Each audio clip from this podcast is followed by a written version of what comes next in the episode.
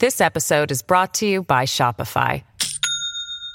Do you have a point of sale system you can trust, or is it a real POS? You need Shopify for retail. From accepting payments to managing inventory, Shopify POS has everything you need to sell in person. Go to shopify.com slash system, all lowercase, to take your retail business to the next level today. That's shopify.com slash system. Welcome to the New Books Network. Hello, everybody, and welcome to the National Books Network podcast in the channel Spirituality and Mindfulness. I'm glad to have you here. I'm Jack Petranker, and today our guest is um, Seth Segall, who is the author of a new book called Buddhism and Human Flourishing A Modern Western Perspective. So, welcome, Seth. Glad to be here, Jack. Yeah, yeah, I look forward to it. Um, so, Seth, why don't you tell us a little bit about your background and and how you came to write this book? Well, first of all, I'm a clinical psychologist. I've uh, been practicing uh, doing psychotherapy for about 50 years now, although I'm retired from practice right now. And I'm also ordained as a Zen Buddhist priest in the White Plum Asanga. Uh, and in that capacity, I've also been doing um, pastoral care work uh, at a local hospital. Um, and I've been engaged in Buddhist practice for about 25 years now, although my interest in Buddhist practice goes back about 50 years. Um, and I think that the book really kind of evolved out of my own experience of my own practice and looking at the teachings as they're um, as they're enunciated in the classical Buddhist texts, in the Pali texts, in the Chinese and Japanese texts, and looking at listening to the Dharma talks from uh, teachers I've had in various traditions, and finding ways in which what I'm reading and what I'm hearing um, agree with my own findings and my own discoveries in my practice in ways in which they seem to be divergent, and I can't square to seem seem to square the difference between them. And and in the process, also noticing the way that some of the things I'm reading in contemporary Buddhist texts and some of the things I'm hearing in contemporary Buddhist talks by Buddhist teachers really don't square with what uh, you read in the suttas and the sutras. And looking at the kinds of changes, and sometimes subtle changes, sometimes explicit, sometimes tacit, that they've made in their understandings of Buddhism, and seeing how those agree or disagree with my own experiences uh, in my own Buddhist practice. So, uh, in in thinking about this and observing this, I noticed certain kind of patterns in the kinds of changes people make in the way they interpret Buddhist teachings uh, that make it that make those teachings more commensurate. I think with um, with certain uh, cultural trends in the West, having to do with um, scientific naturalism, and having to do with some of the ideas we've inherited from the uh, Greco-Roman tradition concerning what the well-lived life might be like. So, uh, so I think that I think those things are the uh, genesis for uh, the ideas in the book. Okay, that makes good sense. So, yeah, as I was reading it, I it, it seemed to me there were two different, very closely related, but but two somewhat different um, threads. One was that that in your own reading, um, or your own way of practicing, as you say, um, you, really felt that there were certain parts of the Buddhist tradition that that just didn't didn't make sense as you saw it, and and I mean maybe that's saying it too strongly didn't didn't make sense in terms of the context of your practice, but also that they didn't square with our modern Western understanding, which, as you say, comes out of the, the Greco-Roman tradition, and and so I mean, I think there's a slight distinction to be made there, but they both seem to point in the same direction. Yeah, and and I think that um, that those of us who have grown up and acculturated in the West have received a lot of uh, a lot of the these ideas in a way through osmosis. They they become very natural to us. They they underlie our basic perceptions and understandings of the way the world works, and they're not things that we can easily rid ourselves of. Um, it's not as if we can adopt a whole different way of looking at things.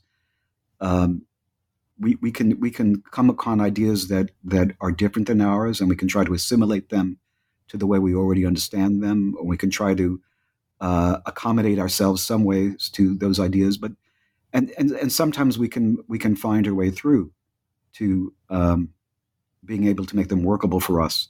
But other times there's just too much of a dissonance, and we can't really we can't really turn ourselves inside out, so to speak, to adopt an entirely different way of looking at the world. Um, so, so, I, so I think that I think those are crucial. Um, often, when we try to do that, we end up with some internal dissonance where we're almost engaging in a pretense about what we're believing, or we're holding two divergent ideas at the same time that are incompatible, and that's really not a very good way to end up.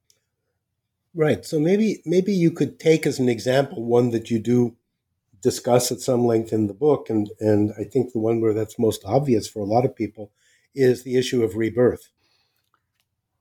Right. So uh, that would be a good example. Um, most people in the West have other ideas about what happens after death. They either have a naturalistic understanding that when you die, that's it, that consciousness kind of winks out and it's all over, and that there's nothing uh, what it's like to be after one is dead. There's no experience after that or they have a belief in a kind of Judeo Christian belief that one goes to heaven or hell.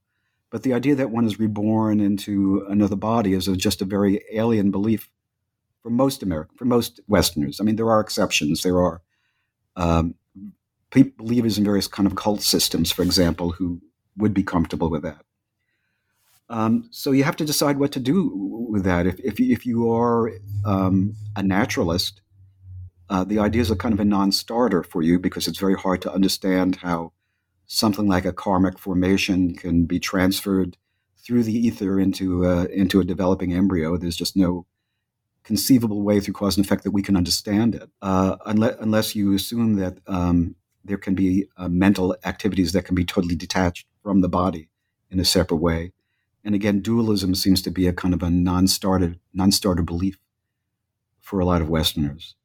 Mm-hmm. So, so you're left with a quandary about what to do with that. And, and what most Western Buddhists do, I think, is interpret rebirth not as a literal thing, but as a metaphor that, um, in each moment, so to speak, we're reborn on the basis of our past actions and thoughts, and th- that those the past actions thoughts form the karma that creates our character and creates the way we move forward into the world and creates who we become. So we understand rebirth in that sort of way. And, and I think this problem isn't unique to Westerners. I think that as Indian Buddhism moved into China and Japan and Korea and Vietnam, there, there was a similar kind of problem in that uh, these are cultures that have traditional beliefs in, in uh, ancestor worship, where one can, um, where one envisions I am, your ancestors be, as existing still in their some form similar to the form they existed in life, but on a different plane of some sort. Um, and so it, it makes little sense, for example, to say prayers to one's ancestors or devote merit to one's ancestors as if they're still living on some other plane, like a heavenly plane, for example, and at the same time think that they've been reborn into a different body. And somehow, uh, East Asians have managed to live with this kind of dissonance, and I, and I think sometimes they live with incompatible ideas about what happens after death. And um, maybe they don't make too much of it, but um, but I but I think there are all whenever you're you're bringing this idea into a culture where it's not second nature, it becomes a it becomes a very difficult block to uh, to the assimilation of those ideas. Right. So I I think it's easy to see the issue with rebirth, but your um, analysis or or way of looking at Buddhist teachings is is way more far reaching than than that. You, you really are proposing a um, a different way of understanding Buddhist enlightenment. I mean, I, I, think you say at one point in the book that that really is the heart of the book. Is is you have a different well, understanding? Yeah, go ahead. Right. Well, I as the way I see it in my own experience, I see I see two problems with the idea of enlightenment. And and the first is that it seems to point to a kind of way that we can um, rise above ourselves into a totally different way of being that that seems really beyond what anyone I know is capable of. So, so for example, if you look at the kind of perfection that's uh, that's expressed in the, in, say, look at the ten bhumis of the bodhisattva path in Mahayana Buddhism. Um, and you, you, try to imagine what someone who's reached the 10th bhumi might be like, for example. It's, uh, you've never met anyone like that. And you've may, you may have met a lot of very esteemed and accomplished Buddhist teachers. And in my life, I have met, you know, people that I would think are, are uh, wonderful examples of Buddhist teachers and practitioners. And none of them have reached that level of absence of self or absence of desire or absence of attachment or inability to become irritated and irked, you know, by disturbing events. No one has reached that level that's a perfection described in the sutras. So, so one thing you might say to oneself is the odds that I'm going to reach that are probably very slim. If, if the Dalai Lama isn't there, and if Thich Nhat Hanh isn't there, and if my own teachers aren't there, uh, and if the Tibetan Lamas I've studied with aren't there, then how am I ever going to do that? What are the odds? And maybe I should be shooting for something else less extreme than that in some way from what I expect out of my practice. Of course, another way of looking at it is that uh, in, in Theravadan Buddhist terms, it takes uh, many kalpas, you know, infinite number of lifetimes almost to reach that level. And so, if we're just beginning practice, what do we really expect from our practice? But but in addition, to, so so I, I intend in one way I like to look at enlightenment as a as a horizon that we aim at in our practice. We're headed in this direction, and we're trying to gradually or perhaps more rapidly move in that direction, but it's not something we actually expect to achieve. And, and maybe there isn't any kind of final actual state that we can achieve. Maybe it's always movement towards this horizon. Um, so I, I, tend not to believe in the idea that there's some final place one can arrive at that's that it's unable to one is unable to backslide from it, uh, and that it and that it, it is a perfection in which there's no further work to be done. I think in my own view of things, there's always we can always be better, and we can always do better, and we can always be larger, and we can always understand more than we do right now, whatever level we're at. But but there's a second problem as well in that there feel I feel like there's something wrong with that direction. Not only is it horizon we can't reach, but maybe it's not exactly the right horizon. Um, and and the conflict here is between ideas of enlightenment that involve the absence of any kind of uh, craving or desire or attachment, um, and and a kind of a Greek view of life that talks instead about a kind of right relationship with desire and attachment. Uh, when I look at the direction I want to go with my life, I don't really want to be desireless. Uh, I, I, I, I don't want to not think that there are things I can work on in myself and in the world that ought to be improved. And I don't want to um, I, I do want to have special relationships with certain people, um, with, my wife, with my children, that are partial relationships that are different than the relationships I have with uh, insurance salesmen and politicians and uh, and neighbors and so forth. Um, so, while I think that there's a great deal of benefit in the idea of extending compassion and loving kindness and caring concern to all beings in the world, the idea that that ought to be an equal level for everyone and there's no special attachment to individuals, I think is a wrong-headed view of what human happiness and well-being really consists of. So, so, so on the one hand, I think that I think that the model that's presented is a little bit too extreme. That it's beyond what our capabilities are, and on the other hand, I think there's something a little bit off about it, and that rather than saying that we should have no attachments and no desires, we ought to be saying that we have a right relationship to desires and attachments. In other words, we should have discerning wisdom and skillfulness and we should know which desires are likely to lead to really our happiness and the happiness of others and not detract from our long-term higher order goals which they're consonant with those and which ones are likely to undermine our long-term goals or higher order goals or are really likely to bring misery rather than rather than some degree of happiness in life. So I, I think those are two of the changes that i would want to make in in the goal of practice.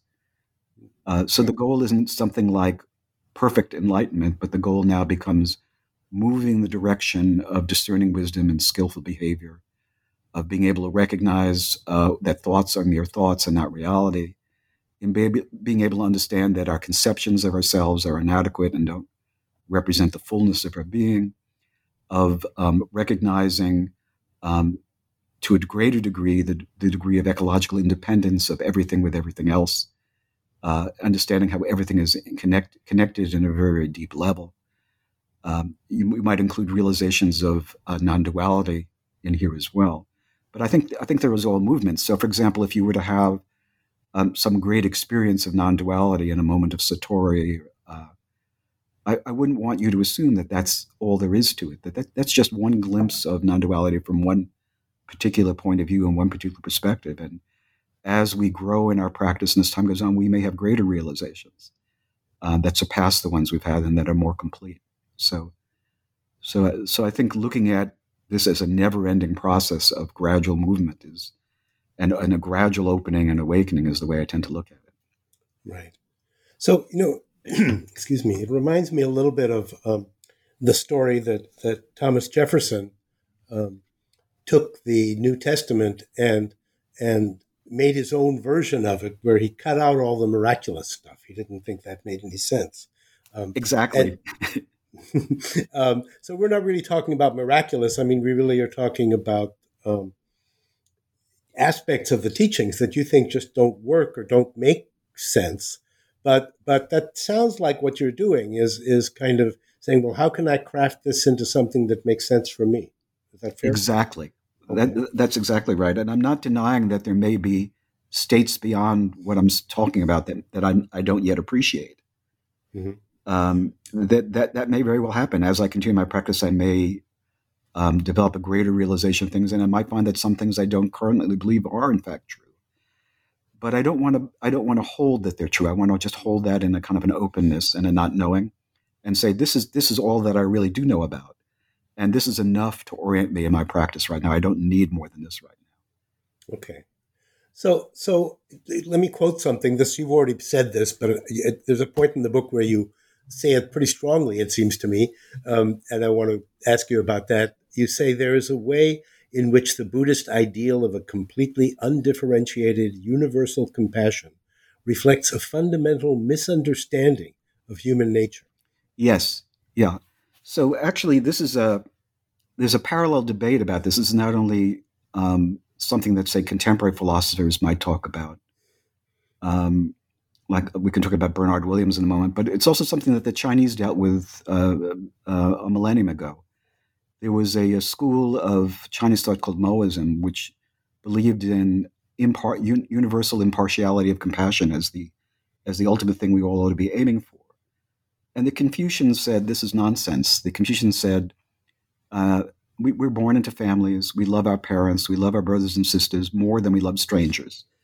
And while we can extend the love that we feel for others, which is born within the, the matrix of the family. And we can learn to extend it more and more outwards to more and more people and include more and more. Uh, it's always an extension of something more basic, and there are, there are probably limits to how far we can extend it. Uh, and, we, and we can we can see that in our own life when we try to practice with compassion and loving kindness that that uh, we, we may find it easier to extend, for example, to people than we find it ex- to extend to um, various kinds of insects and lizards and crustaceans and so forth. And and then if we succeed in extending there, you know, we can extend further. But but it's not going to be the same. Whatever love I feel for crustacean is not going to be like the love I hold for my child. It's it's going to be an analogy to it. It's going to share some of the same elements with it, but it's not going to have that intensity. Um, I was mentioning Bernard Williams, the the British moral philosopher, and he raised the question about uh, let's suppose that uh, you're you're swimming at the seashore and you're swimming with your wife and someone else and a, a, huge wave comes along and your wife and a stranger are drowning okay and you can only save one of them is it wrong to go and save your wife was the question he was addressing. And he said even asking that question is in his famous words one thought too many uh, that that morality shouldn't be like that. There's a kind of a natural morality that we feel, that we act on, and we can extend it in some ways to others. But there's a natural love for people closer to us that that really shouldn't be eradicated. And if we did eradicate it, would we really like the kind of person that we are right now? I mean, if I wouldn't want to save my own child more than a stranger, for example, would that be the kind of person that I want to be?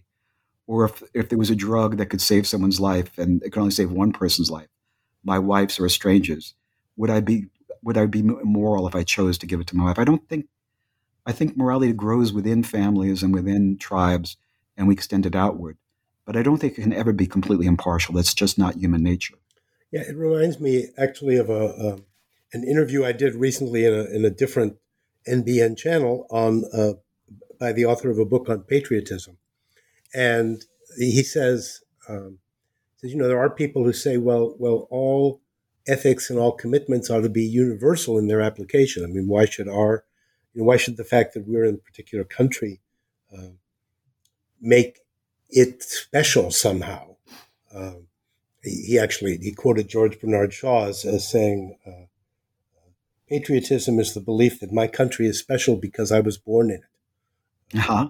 Uh-huh. So so, um, but but you know, his point was no, we have certain commitments by virtue of the fact that we're born into a situation, um, and and that's natural, and and I, I guess we're. Um, I want to make a connection. Maybe it's not the right connection to make, but you a couple of times in the book you you say that there's this ideal in Zen, and, and I think it comes up in other traditions, but apparently it's specifically discussed in the Zen tradition of, um, of, of a kind of intuitive knowledge. You know, in every moment, you know the right thing to do.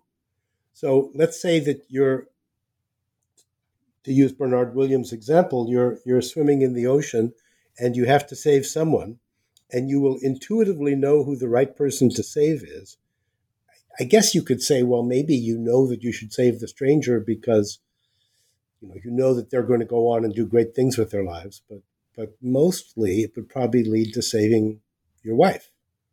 Um, and that seems fine, but but you actually question whether there can really be that kind of intuitive knowledge. I, I do. I, I, I think moral questions always involve particularities and parsing them and discerning between them. And and first of all, there's never any right or wrong, absolute right or wrong answer to moral questions. So, I mean, philosophers will, all, experimental philosophers today often present these trolley problems, what, right. What Owen Flanagan deridingly calls trolleyology, in hmm. which you ask people, well, you know, you can, a trolley is running down the track and you can pull a lever, and should you pull the lever to avoid killing five, uh, uh, five people and, and instead throw it so it only kills one person and so forth? And the assumption is that there's some absolute right answer to these, that people ought to be using logical principles to solve these kinds of problems. And, and of course, there aren't any absolute right answers to problems. I mean, the Greeks realized this long ago that if you went ahead and did the right things as far as Zeus was concerned, you went off and irritated Hera. And there wasn't any way that you could avoid these kind of dilemmas. Um, I mean, that's what plays like Antigone are all about. We have dual responsibilities that often conflict and there isn't any absolutely right way to, to resolve those. So I, I think when we find ourselves in dilemmas, um, there's no there's no way to just pretend that we know what the right thing to do is in these situations. There's always some degree of careful deliberation that we have to do, factors that we have to weigh. In the end, we just have to make a choice, even if even if it isn't entirely clear what to do. But but I don't think we just because we are have reached some enlightened state, we automatically know what the right thing is to do there's always discernment and deliberation and rationality that, that has to be involved. Mm-hmm. That doesn't mean that our ethical decisions are ultimately rational in the end. They're based a lot on our um, our instincts and our preferences and our conditioning and our enculturation and everything else, and our biology, feelings of, for example, disgust or feelings of attachment that uh, are beyond our control. Uh, and then on top of it all, we have this layer of rationality in which we try to kind of rationalize things and make make things more consistent. Um, but it never becomes a totally logical process, but it can never be devoid from some kind of active decision making and discernment. So it's the uh, it's the it's the uh, skill that um, Aristotle called phronesis or practical wisdom, and and revolves uh, a lot of cognition. Okay, so so maybe that's a good time to start uh, going into the, the Greek forebearers here, because the, the distinction you make, or the way you describe it, is that what you're interested in is a eudaimonic enlightenment. Um, and, and that, of course, is a Greek term. So maybe you could say something about that, what, what that means to you and what it meant to the tradition as you understand it. Yeah, uh, the idea is uh, I mean, there are a number of different Greek ideas about uh, eudaimonia, depending on which philosophy you're looking at. But I'm relying mostly on, on Aristotle. And Aristotle has an idea about what an admirable or noble or meaningful or good human life is.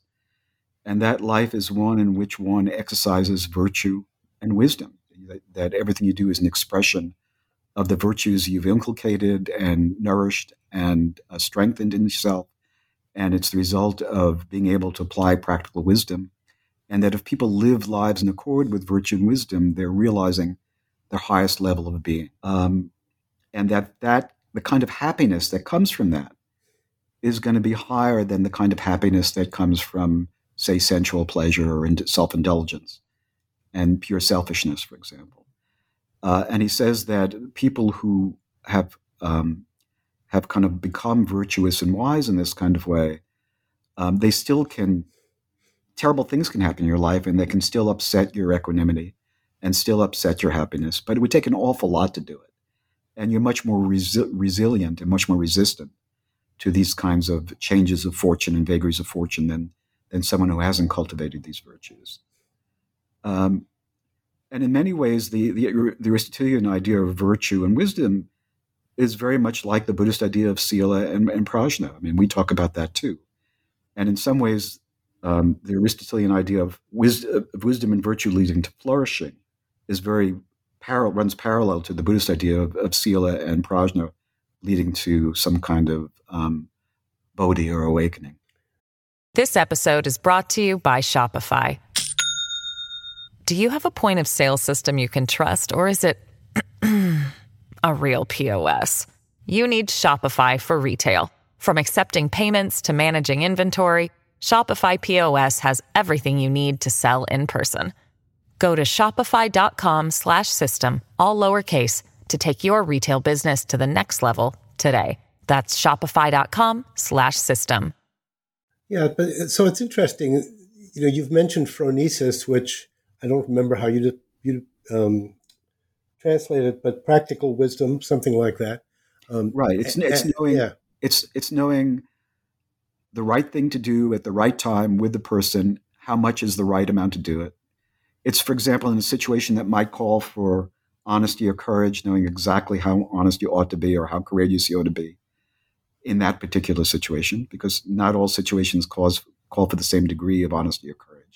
What's appro- it's knowing what to do, what's appropriate, knowing how to navigate your way through the social world so that you can effectively operate in that world and and uh, and accomplish what you want to accomplish. So so it strikes me that that is an element in understanding wisdom, let's say, that you don't see so much in Buddhism. I mean, they, they don't talk about everyday practical affairs. I mean, I think I, I, am pretty sure that someone who has developed the um, the qualities of wisdom, the idea is that they know what to do in every situation, but it's not like a, a separate thing that they cultivate. Although we do talk about and maybe more in the Theravadan tradition than other traditions, we do talk about cultivating discerning wisdom and clear seeing. Mm-hmm. So that, for example, when working with a desire that comes up in the mind, um, we're asked to kind of think about um, if we indulge in this desire, what is likely to happen as a result? Will it lead to happiness or will it lead to unhappiness? Is it skillful or unskillful to engage in it? And be able to recognize, you know, and, and make a decision then about whether to continue on with engaging with that desire, or whether to drop it in some kind of way. Mm-hmm. So, so I think we do think about that kind of decision making process within Buddhism as well. I don't think it's alien to it. No. I think Aristotle has developed that more fully, but I think there's there are real parallels there. Mm-hmm. So, so I've been thinking as we talked about this theme um, about a talk I heard many years ago um, from a Zen teacher who had been leading a um, a retreat and the meditation hall caught fire. Um, and uh, he noticed it. I mean, you know, he was sitting facing the fire, so he was perhaps the first person to notice that Everybody else was not. And um, what struck me was he said, "Well, you know, I before I did anything, I, I lowered my eyes down again um, and and tried to contact a sort of place of inner calm and and wisdom, and then but when I opened my eyes again, the fire was now 10 times bigger. So then he got, got moving and did some things. But, um, you know, it seems like that's an attempt to settle into a kind of a place where you can have an intuitive response that's helpful. Is, is that a, is that consistent with what you're saying?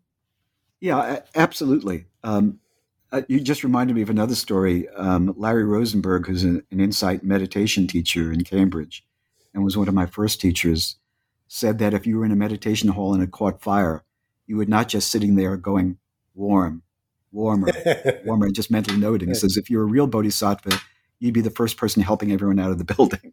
right. So, uh, but yes, I, th- I, think I think one of the things we do, one of the advantages or one of the benefits of meditation is cultivating this kind of quiet, clear spaciousness inside, um, which is a kind of a, um, a, space of great equanimity and a great calm, and it's a place where one can um, more clearly discern what the important factors are that one ought to be responding to in the moment.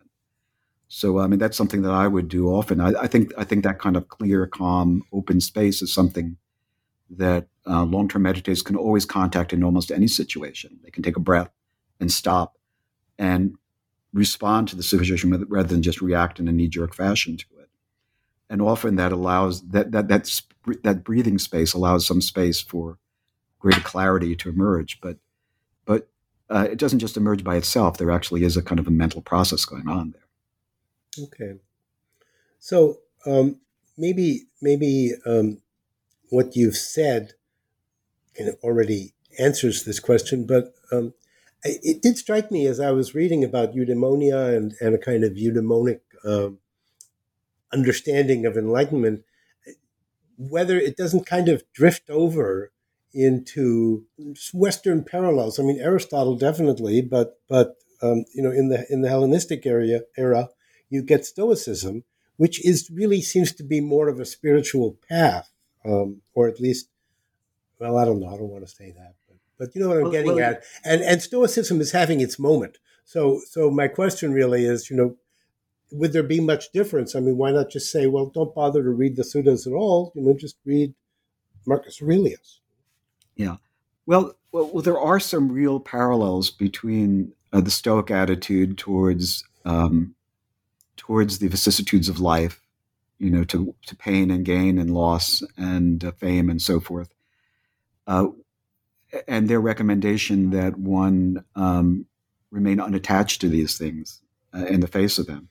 And the, and the Buddhist attitude, there are a lot of parallels between them. Um, Aristotle would not have agreed with the, uh, with the Stoic approach to things, which says non attachment to everything. Because Aristotle would believe that there are things we ought to be attached to and that should matter to us. Um, and and we, we ought to be discerning about those things that are really important to our well-being and the well-being of our fellow beings, and those things that are really maybe desirable but really unimportant in some fundamental way. So, um, I mean, that's one of the complaints about the Stoic system. Now, now, I, I think one question you're asking is: Is Stoicism a kind of a Buddhism stripped of some um, s- some more grand vision of life. Okay, whether whether uh, whether a naturalistic or a transcend- transcendental one that, that Buddhism might have. Uh, I'm concerned, for example, that uh, I don't know enough about Stoicism to know if it stresses the connection to all beings and compassion and loving kindness for all beings that Buddhism does. And I, w- I would be concerned about a, a Stoicism that was just concerned with maintaining your own equanimity in the face of misfortune and not really concerned about the well-being of the community and the well-being of others. Um, I don't know if that answers the question you're addressing or not. Yeah, no, that's that seems that seems fine. Um, I think they did have some sense of a universalist ethics, but I don't know that much about Stoicism either. So maybe it's not it's not so helpful to to pursue that thread particularly. Um, well, I, I, think I think one of the important things is uh, about Buddhism and, and this is a critique of Aristotle and Stoicism, is I think that um, the Aristotelian and Stoical approach are too self-centered in a way, too centered on the self and the well-being of the self, and not enough centered on um, uh, a community, not just a human community, but but the the whole community of beings that we live with, and the whole ecological system that we're a part of.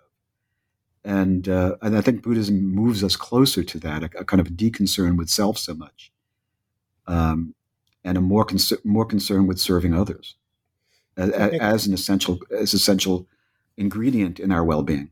So so let's talk a little bit about that sense of self because so so let me just play devil's advocate for a moment here. If if um, you know if you say, well, Westerners are really not going to be able to accept or feel comfortable with certain elements of the Buddhist teachings, um, so you know why put why put yourself if you're someone trying to develop a spiritual path, why put yourself in that position of, of facing inherent conflict? But then, isn't it true that Westerners are also not going to be very comfortable with the idea of um, not putting an emphasis on the self. I, I, mean, you do say you don't think we need to get rid of the self completely, but it's certainly fundamental in the Buddhist teachings that you don't hold on to or cling to a sense of self, and yet, in you know, in our culture, we're really good at that. We hold on to the self very strongly. Yeah. So well, well, I, I think you have to be clear about the I, I don't mind the idea that a, a new tradition can come in and really challenge our beliefs and shake them up and make us think differently about them. Those are welcome, but but they can't be so inconsistent with the other things that we believe that it, it's it's like if someone tried to make us believe in the ancient Roman religion right now of, the various gods on Mount Olympus or or wherever wherever they were the Greek gods on Mount Olympus, for example. Right. There's there's no way that I could be convinced that Thor and uh, and uh, Zeus and characters like that are living on top of mountain running things anymore. It's too inconsistent with everything else I understand. And the same thing comes with a lot of the teachings in Buddhism. I can't believe that Mount Meru is the center, the geographical center of the universe, for example, or um, uh, you know, if you if you if you denominate all the different realms of rebirth and the different levels of heavens and hells and so forth, I don't, I can't remember what number they come to, but it's thirty some odd of them. I can't believe in that kind of cosmology. It just doesn't work for me. Um, on the other hand, challenging the degree of selfishness we have and understanding how our happiness is intimately connected with the happiness and well-being of those around us, I think is an idea that um, that Westerners can be open to. It challenges our usual assumptions, but it's not inconceivable for us that that might be true.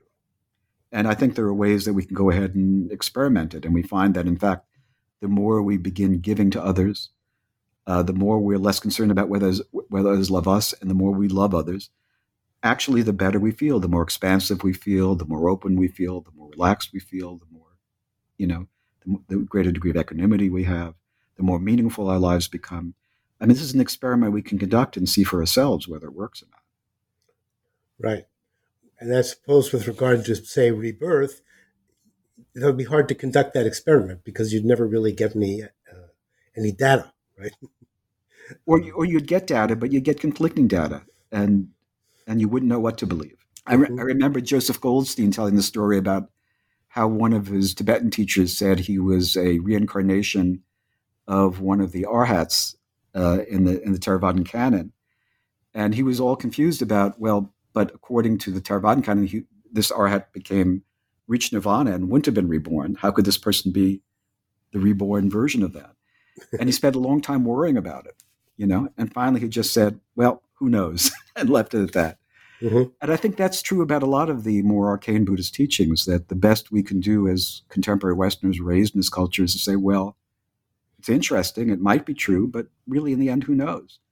And can I base my life and the direction of my life and the things I care about most and the, and the existential direction I'm taking on something that is just interesting, but who knows? I have to base it on some foundation that's more vital to me.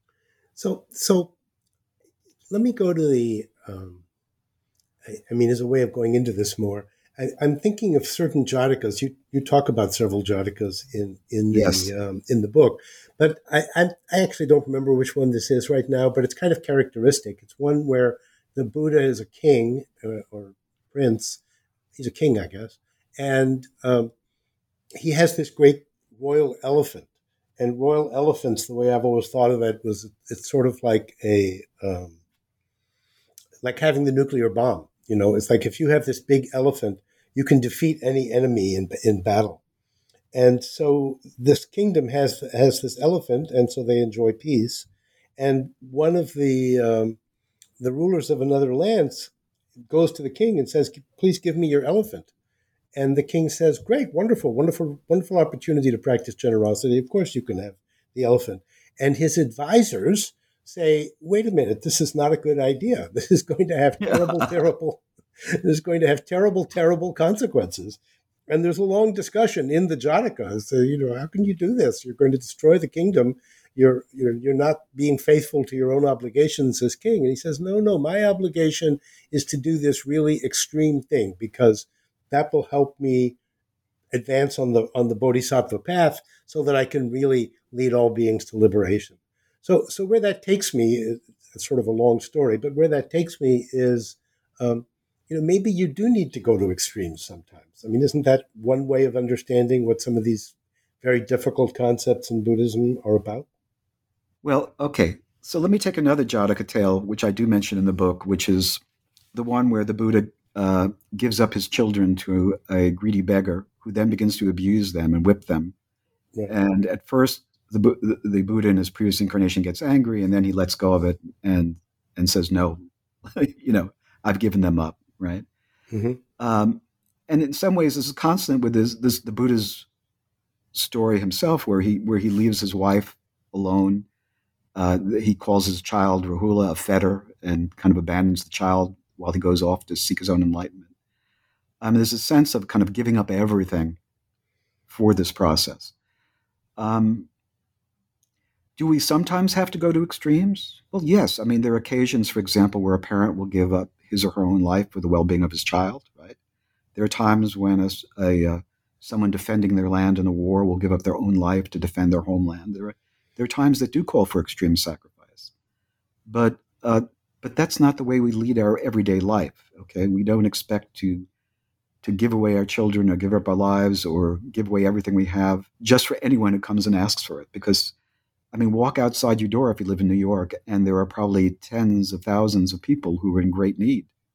And you can easily give everything you have to everyone there. And, uh, and, and while that will be a noble thing and will help those people that you gave it to, um, it doesn't solve the world's problems, you know.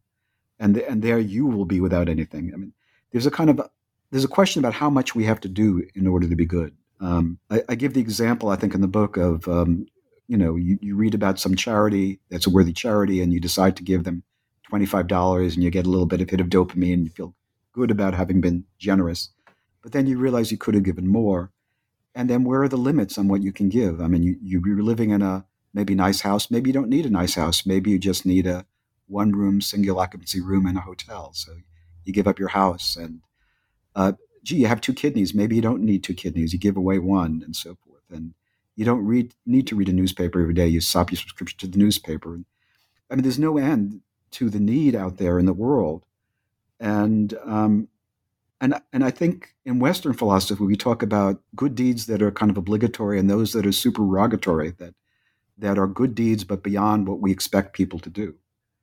Um, and we may be called by certain circumstances to do those extreme things, but that's not the way we ought to be living our lives ordinarily. I mean, ordinarily, the Buddhist tradition handles this by saying that you have to have compassion for yourself as well, that you're one of the beings that you're including in uh, universal compassion. Right. I, I, so, so, so, so, yeah, so I guess there are two questions here. One is, is it good to push against our limits and see whether we're capable of more than we are now? And the answer there, of course, is yes let's let's always be seeking to see what those limits are and see if we can move beyond them in a reasonable way. But then, are we? Is it reasonable to have no limits at all, and have no preference for self at all in any situation? And I don't think that's a practical way for people to live. Yeah. So so let's stay with that theme for a little bit. The the um, you quote um, Ajahn Chah, a very well known uh, forest monk who lived in the 20th century. Uh, you quote him as saying, if you let go a little, you will have a little peace. If you let go a lot, you will have a lot of peace. If you let go completely, you will have complete. So yes, I do quote him. Yeah, yeah, yeah. You quote him, and then I, I think you you disagree. I mean, I don't know that you saved you. Well, I'm saying that in yeah. some ways that's the best case for for mm-hmm. why one ought to mm-hmm. go for a more um, uh, extreme view of enlightenment. Let's say. Mm-hmm. Um, I'm not. I'm not sure that that's true, though. Uh, in other words, I'm not sure that the goal of life is to just live in in complete peace. mm-hmm. um, I, I, believe that there are cases to be made for lives of accomplishment. You know, um, I'm glad that there are people who don't accept things as they are, but invent vaccines. And uh, and uh, event, I'm glad we have electrical power, and I'm glad we've eradicated smallpox. I think there are reasons to strive in the world and not accept things exactly as they are. So this idea of just letting go and living completely is not exactly um, my idea of what I think human beings ought to be doing. I mean, as we're born, okay, if we just uh, allowed ourselves to be and accept everything as we are, we remain infants.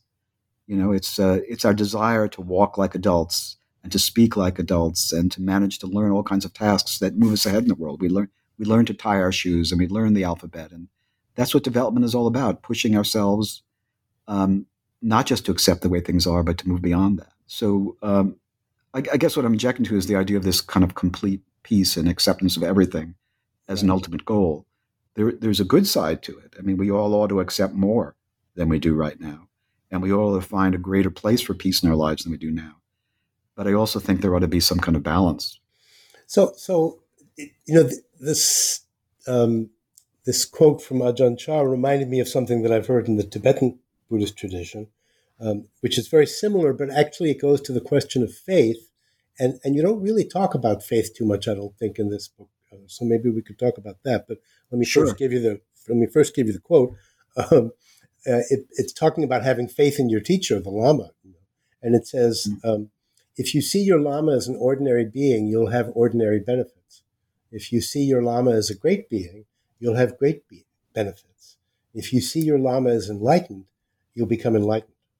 So, yeah. Well, well, my fr- my first reaction to that is um, how how many how many stories have we heard in the last couple of decades about students who were abused by their teachers because they mm-hmm. saw them as extraordinary beings? Um, I, I, I don't think we can take that quite literally. I mean, I think that the person in front of us always is an ordinary being with problems, just like every other being. And they might be exemplars of something that we would like to be more like, and we should go ahead and, and but they, they probably won't be exemplars in every possible way for us you know they might they, they, might be very good at one or two or three things that we would like to get from them um, I, I, I, think the uh, to say that the teacher is a kind of a perfectly enlightened Buddha, Buddha and we ought to see them that way maybe the way I would correct that is is we can benefit maybe from seeing everybody in that way mm-hmm.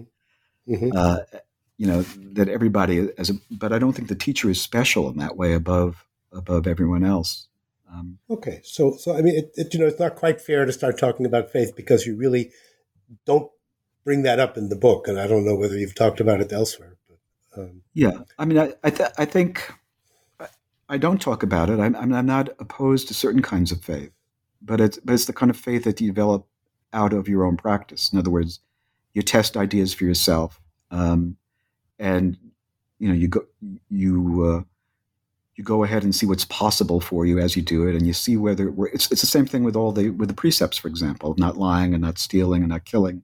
So you try them on, and you see whether your life doesn't improve if you adhere to them, and and when you see that it in fact does improve, you develop faith that this is the right way to go. But it's a faith that that's developed on experience and not uh, and doesn't and doesn't necessarily exist very uh, beforehand. Before then, it's it's a hope. It's not a faith. Before then.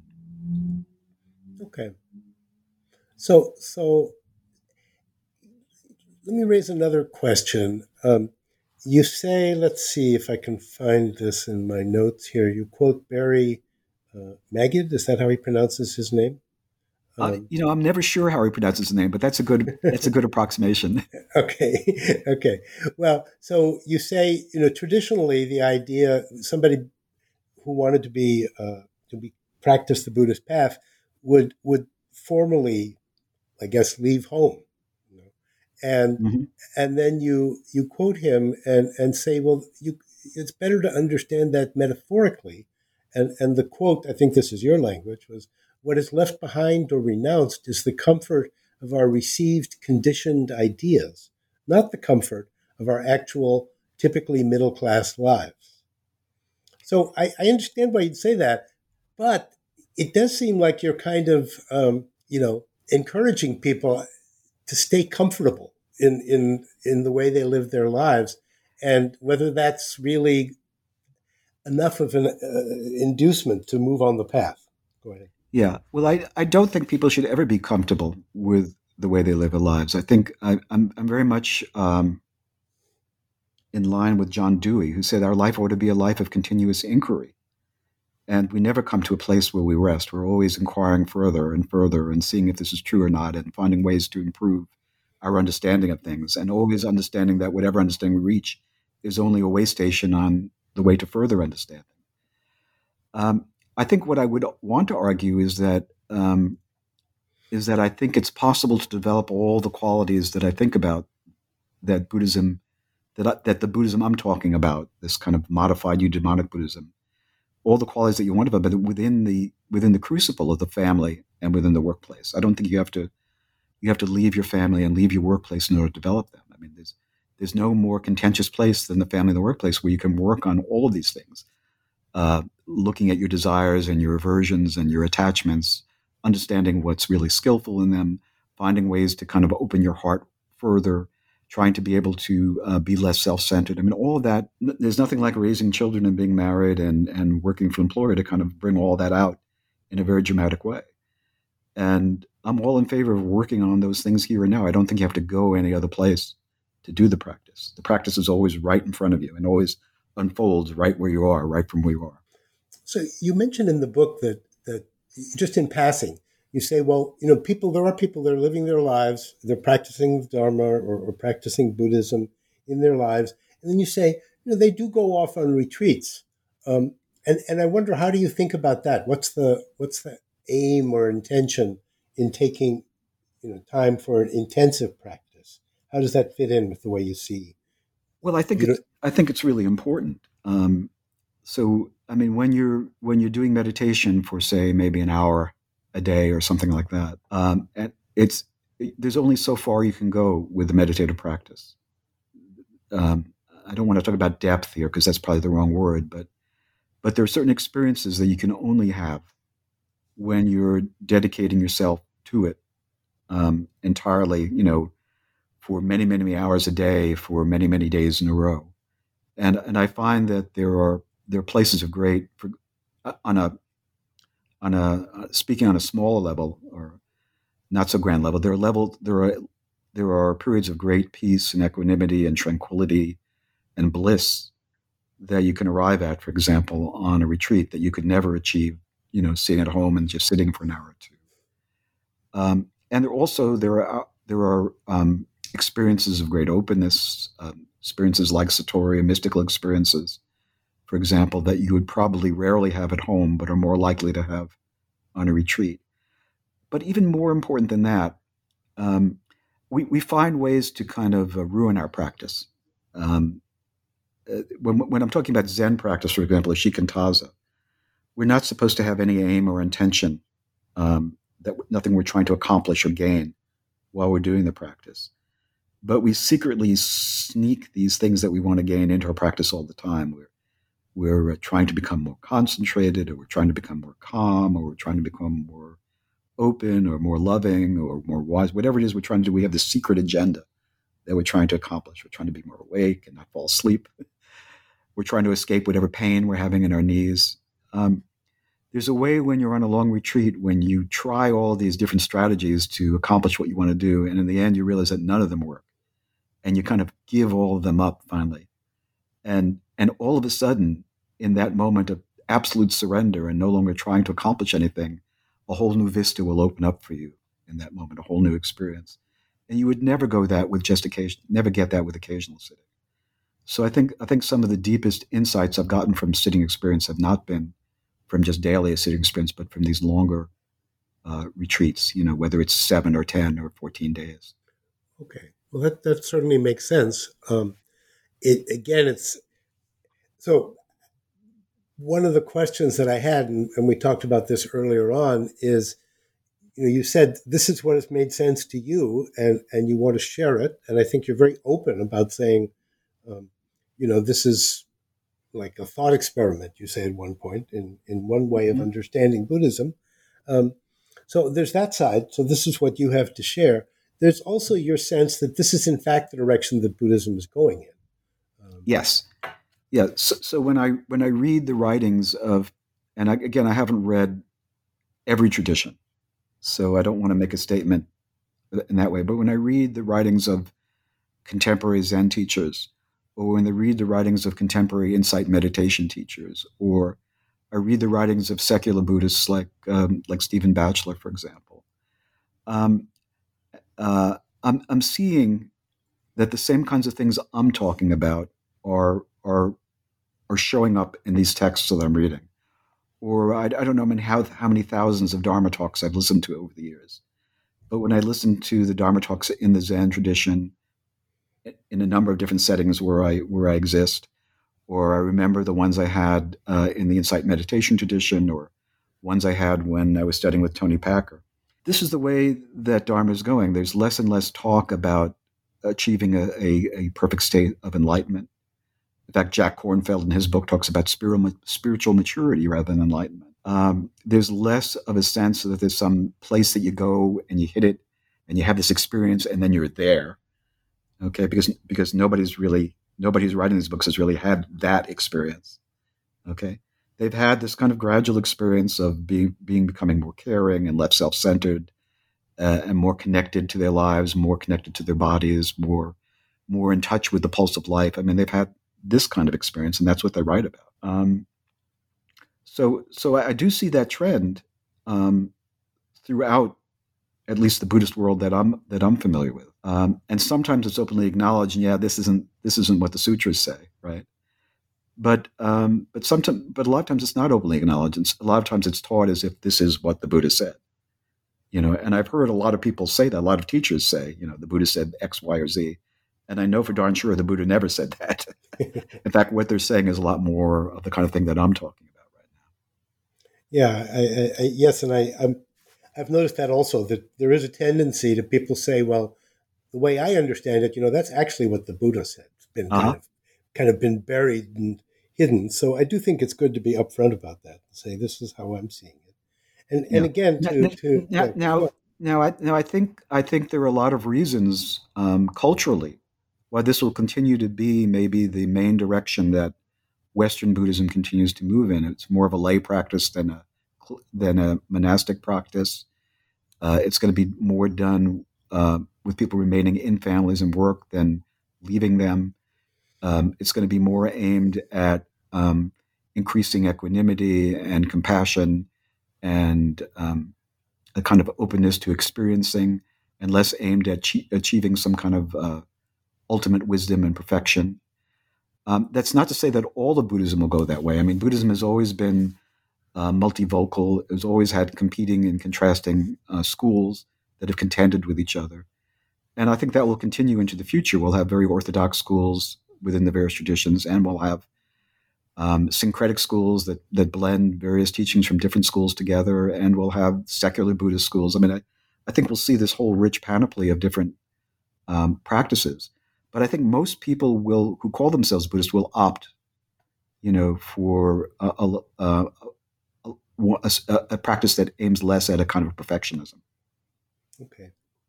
Well, I think that's a good place to ask you what is going to be my final question, which is is do you see yourself continuing to explore these issues, or what? Where do you see yourself going next? Maybe in terms of another book or whatever's on your agenda. Uh, well, I am very much interested in. Uh, I I mean, I I love when I read things that people think they understand, and I just get confused by them.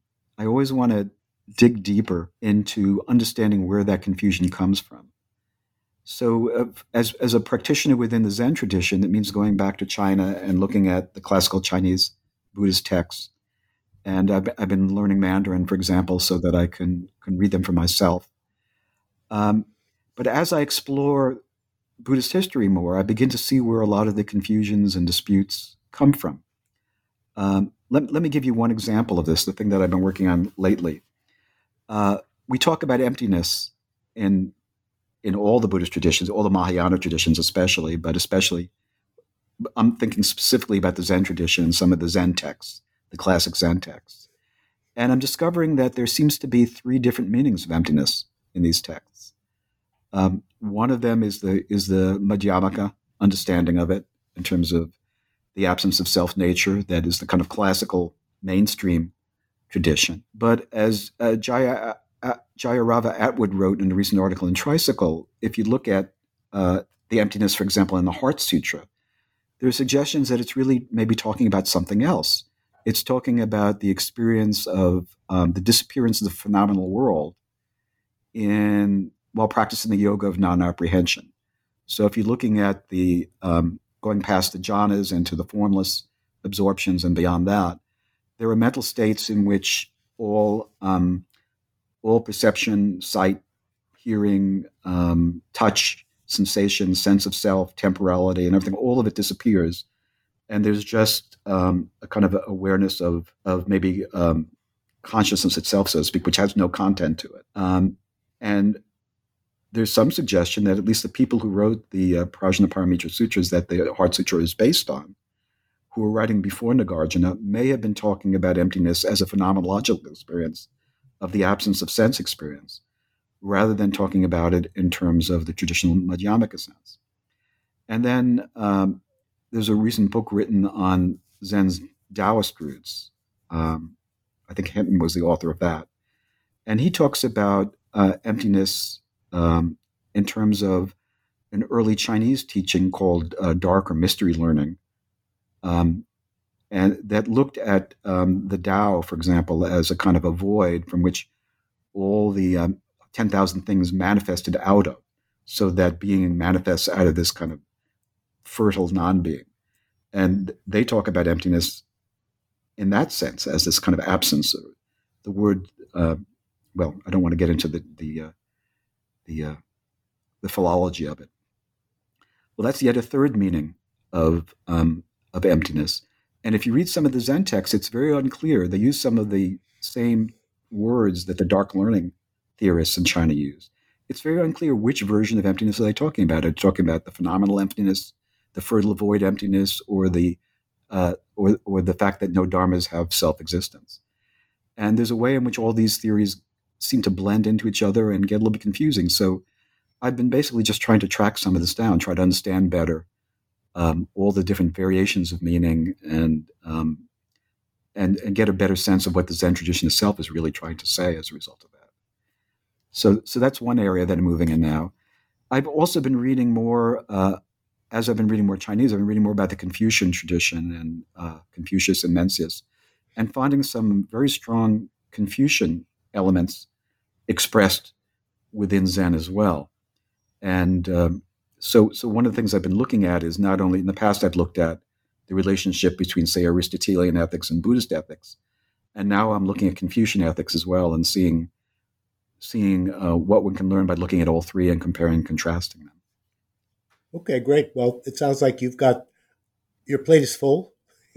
and do. Maybe and, and maybe you'll be able to share some of that in, in future writings. That would be great. I hope so. I hope so. Okay. Well, Seth, thank you very much for taking the time, and um, I appreciate it. And I, uh, I look forward to seeing where things go for you. Thank you, Jack. It's been a real pleasure.